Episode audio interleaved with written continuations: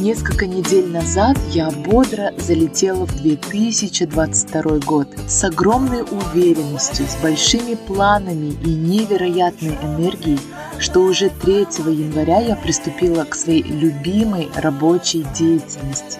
Я еще очень удивлялась тому, что это так не похоже на меня, поскольку каждый день января был расписан практически поминутно. Столько задач, столько планов, и нужно все успеть. Ну и буквально через пару дней наступили те сложные для всего народа, для всей страны дни, которые в истории запомнятся как дни Алматинской трагедии. И вы знаете, ребят, это, наверное, моя 5-я попытка включить микрофон, открыть приложение и записать подкаст. И вы знаете, это все было бесполезно и в какой-то степени нецелесообразно, поскольку весь мой основной ресурс был сфокусирован, и направлен на абсолютно другие вещи. В те дни, когда мы находились в информационном вакууме и без интернета, я продолжала вести консультации посредством обычной сотовой связи. Человеку всегда нужен человек, особенно в такие дни и в такие моменты, когда люди теряют почву под ногами, когда теряют основу, или базовую потребность в безопасности. И в данном случае, конечно же, лучшей терапией является разговор, когда человек выговаривается. И я, наверное, впервые в полной мере осознала, что такое психология. Разговор по душам. И мы говорили.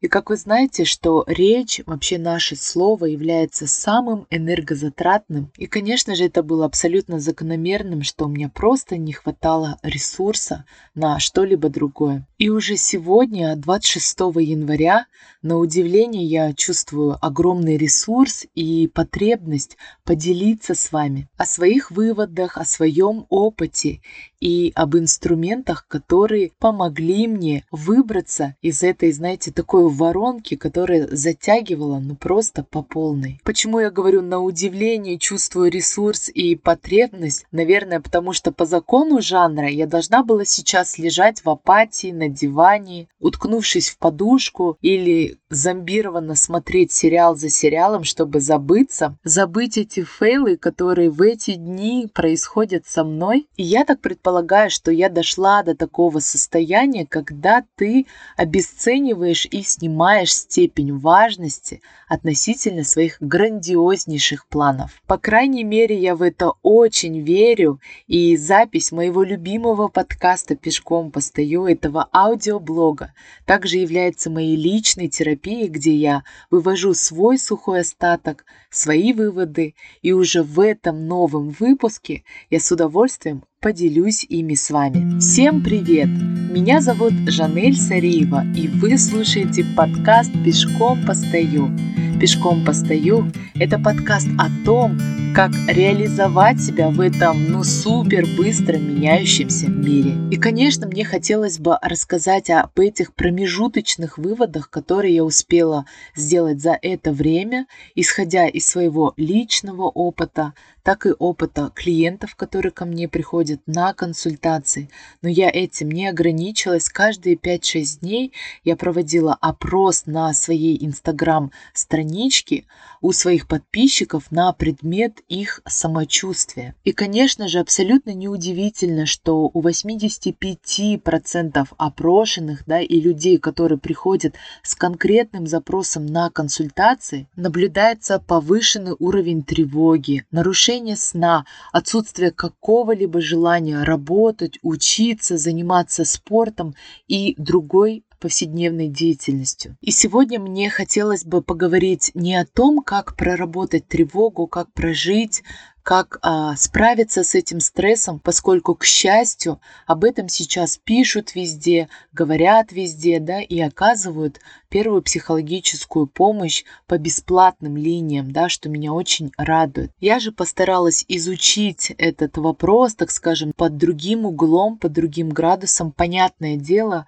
что большинство людей объединяет фактор того, что все оказались в вибрации страха, и временное отсутствие ощущения как внутренней, так и внешней безопасности из-за событий, которые произошли в начале января в стране. Я знаю, что у меня есть много любимых слушателей из других стран.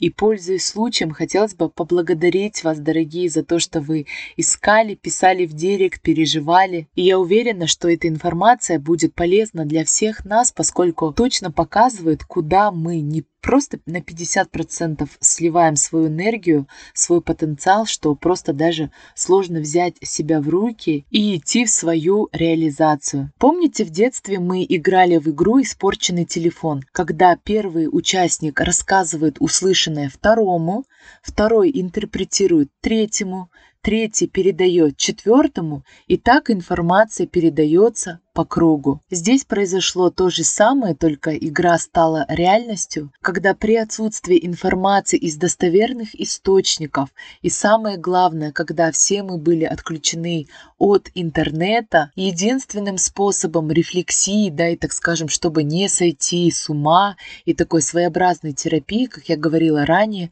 были разговоры. И, как вы знаете, разговоры бывают как экологичные, так и нет, токсичные. Но согласитесь, наверняка это является абсолютно закономерным, что в такие моменты жизни ты меньше всего задумываешься о формате своей беседы. И, конечно, абсолютно неудивительным является то, что любая беседа, любой разговор начинался с новостей, а я слышал, а представляешь, что, а оказывается вот так. И, конечно же, сами того не осознавая и не понимая, все больше и больше втягивались в эту бесконечную, бездонную воронку. До чего уж греха таить, я сама была вовлечена в первые дни в эти разговоры, когда ты за короткое время подсаживаешься, да, становишься зависимым от этих разговоров, от этих в кавычках новостей. Меня отрезвил лишь тот факт, когда я вдруг поняла, что у меня нет сил даже что-то приготовить, не говоря уже о более полезных вещах. И лишь тогда, как я сейчас понимаю, да, я стала сублимировать вот эту свою энергию, оказывая помощь другим людям и уже надевая на себя, так скажем, погоны психолога, эксперта, да, и отключив тот самый вектор своего эго. Я сама также испытывала эту симптоматику, да, беспокойного, тревожного, неполноценного сна, то я уже работала на автомате. В тот момент я просто отключила гаджеты, выключила приложение и уехала из города на 3 дня. И уже будучи находясь там, так скажем, в том самом ментальном детоксе, ко мне пришли озарения, а точнее подтверждение факта того, куда мы сливаем нашу невероятную энергию, жизненную силу. И как вы помните, во 2 сезоне подкаста я очень часто рассказывала, да, о том, что когда мы осуждаем, обсуждаем и вовлекаемся в разговоры, которые лишь усугубляют наше состояние и уж точно не приводят к хорошему самочувствию, мы просто добровольно донорствуем, жертвуем свою энергию, питая этот эгрегор и отдавая тем самым свою жизненную силу, что при завершении любого такого разговора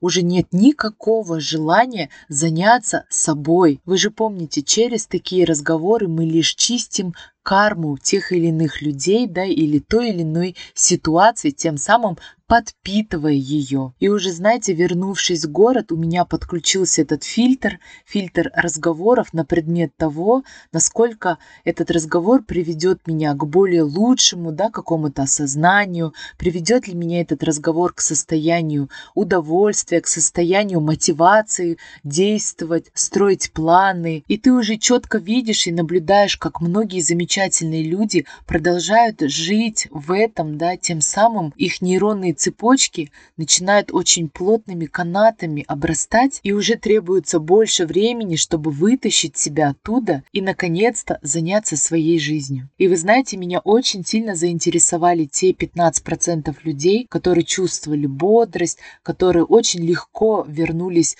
в обычный ритм жизни и продолжали действовать, творить, ходить на спорт и заниматься своими продуктивными делами. Я стала расспрашивать этих ребят, переписывать переписываться с ними, да, и несмотря на то, что ответы были разные, кто-то писал, что время от времени смотрел новости, а все остальное время занимался бытовыми делами, стиркой, уборкой, чтением книг. Многие, оказывается, именно в те дни болели, и не было ни сил, ни возможности, ни желания разговаривать, читать новости. Они просто лечились, спали. Ну, то есть, как вы правильно понимаете, да, аккумулировали свою энергию, не разбрасывая и не растрачивая ее не по назначению. Но были и те, кто, несмотря на сложившуюся ситуацию, продолжали говорить себе, что все будет хорошо, поднимали, старались себя держать в хорошем состоянии и слушали успокаивающую музыку. И вы знаете, ребят, буквально на прошлой неделе я услышала очень интересные данные, точнее исследования во время арабо-израильского конфликта. В 80-е годы группу людей обучали способности ощущать мир внутри себя. И их, то есть специально назначенное время, забрасывали в горячие точки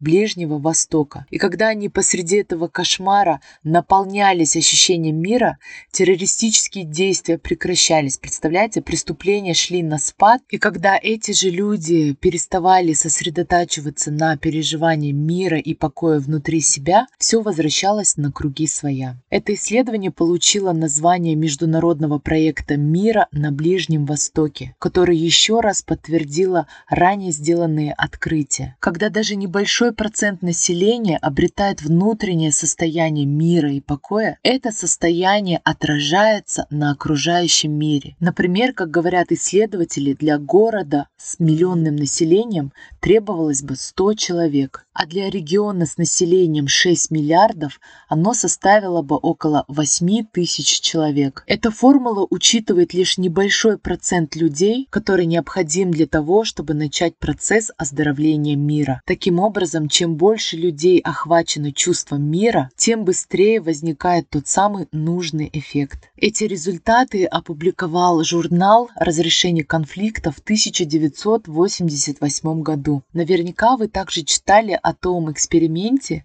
когда в Нью-Йорке сотни людей собрались в Централ-парк и медитировали во имя мира и добра. И согласно данным полиции, в тот день в Нью-Йорке было зафиксировано наименьшее количество ограблений, преступлений, краж. И считается, что мироздание, наша любимая планета Земля, держится на тех людях, у которых мир и любовь в душе. Они не осуждают, не обсуждают, не презирают, а просто занимаются своими делами, украшая свою жизнь ежедневными рутинными занятиями. И даже не задумываются над тем, что их личная, счастливая, размеренная жизнь влияет, а то и спасает этот мир от разрушений, хаоса и кризиса. И вы знаете, ребят, эти исследования, да, во время арабо-израильского конфликта очень сильно откликнулись и подтвердили факт того, куда нам нужно направлять наше внимание. Ведь вы знаете, где внимание, там и энергия. И когда мы направляем эту энергию на реализацию своего потенциала, для того, чтобы сделать счастливыми себя, это автоматически отражается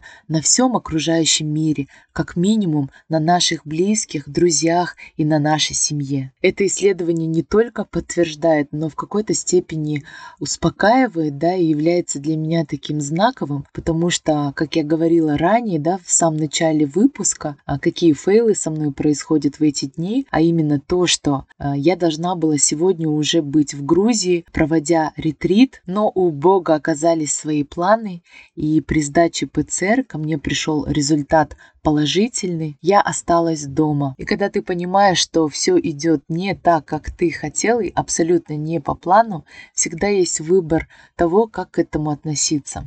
И мне очень сильно захотелось поделиться с вами и передать это состояние, которое я сейчас в себе пытаюсь аккумулировать. Ну а уже с выводами этой самоизоляции и того момента, когда все абсолютно пошло не по плану, я думаю, даст Бог, поделюсь уже в следующем эпизоде. Я нам всем желаю прямо сейчас почувствовать это состояние мира и любви.